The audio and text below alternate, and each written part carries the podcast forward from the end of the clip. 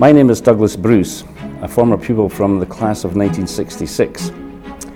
I was a keen rugby player at school, especially sevens, and it's an honour to come back to Lauriston Place, and in particular the exam hall where I'm reading this uh, today.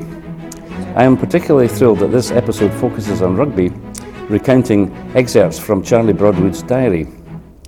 Former pupils of my generation will know Charlie's name well. He was certainly a well known figure, now imprinted in Heriot's history. So, on that note, let's cast our minds back to the early 1900s. Charlie Broadwood joined Heriot's as a pupil in 1909. Broadwood was a keen and talented sportsman while at Heriot's, playing in the cricket first 11 for three successive seasons, the rugby first 15, and runner up in the school games of 1915. In sixth year, Broadwood was first prefect and school captain. Charlie left Heriot's in 1915 as a university bursar. However, this was during World War I, and he soon enlisted in the 14th Royal Scots. The following are extracts from his school diaries. It is perhaps an indication of Broadwood's priorities that most of the diary is based around sport, especially rugby. Academic achievements were only given a short sentence here and there, despite Broadwood winning numerous academic prizes at Heriot's. The Heriot's archives have filed Broadwood's diary, and it is with pleasure that I recount the following excerpts to you. Session 1912 to 1913.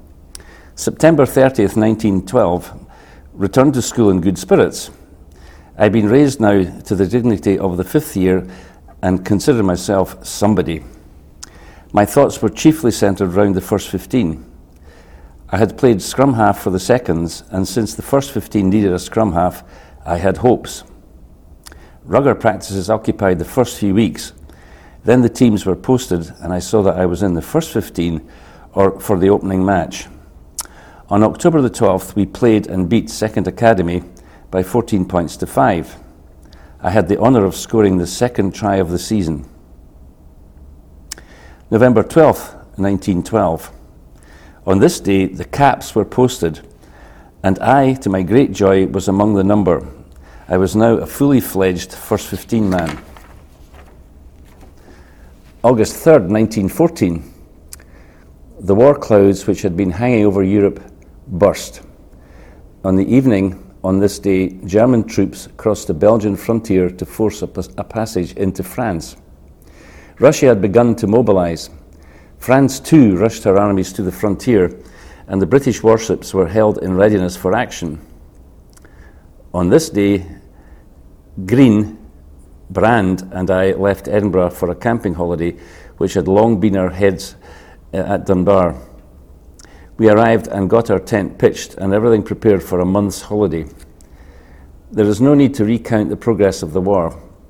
Sufficient to state that we did not realize the magnitude of the task we came home and slacked all September till school reopened when we returned for our last session. Sports Day, June the 5th, 1915. Games Day, which dawned wet and cheerless. The rain continued till 10:30 a.m., when to my delight it began to clear up. And when afternoon came, the sky had scarcely a cloud and the sun was blazing overhead. Bertie Anderson was our accepted champion, but he did not come home in a victorious manner we all expected. There were two reasons for that. He did not train enough, number one, and two, he did not practice his jumps or the shot put. The first event was the 100 yards.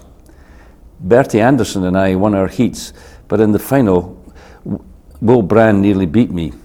As it was, I got home by inches. The next was the long leap in, in which, to my and everybody's amazement, I beat Bertie Anderson with a jump of 17 feet, six and a half inches. This was surprise number one. The next ordeal was the hurdles. We were made to run heats on this occasion, which I thought was a great swindle. I won easily in 19 and 4 fifths seconds, not the 20 and 4 fifths as in the school magazine. After the hurdles was the half mile. This was my race, and I expected to win it. However, I made the same mistake as I made last year, I kept too far in the rear, and in the final burst, I could not make up the distance, although I was full of running. I finished second to Bertie Anderson in 2 minutes 19 seconds. Putting the weight went to D. McKenzie, although Bertie Anderson in the trials putted a distance of 31 feet 6 inches. The latter did not do himself justice in the event. After the putt came the quarter mile. This was essentially Bertie Anderson's race, and for the first 300 yards, it looked as if he was going to be an easy winner. However, I was coming along behind, and at the pavilion side of the track, I was running last and was tempted to drop out just there.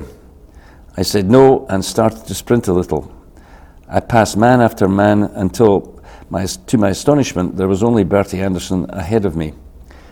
By this time, I was thoroughly eager, so with another burst, I passed him and ran home and a clear winner in the time of 60 and one fifth seconds, which I could easily have bettered if I had thought I was going to be in at the death. The championship was now a closer thing than ever. Bertie Anderson had now 25 points, and I had 21. Excitement was running high, and lots of people expected me to turn out for the mile. First place would give five points. For various reasons, I did not, although I had quite a sporting chance. The reasons were one, the relay race, race that to be won by us, and two, Bertie Anderson did not, did not deserve to lose the championship. After the mile came the race of the day, the relay race. It did not pro- prove so highly exciting as last year, but nevertheless was quite a good race. Our team was Mackenzie, Ian Anderson, Broadwood, and Bertie Anderson. We got second outside place, but that did not matter much. We led from the start, and Ian Anderson gave me the flag about five yards ahead of the rest.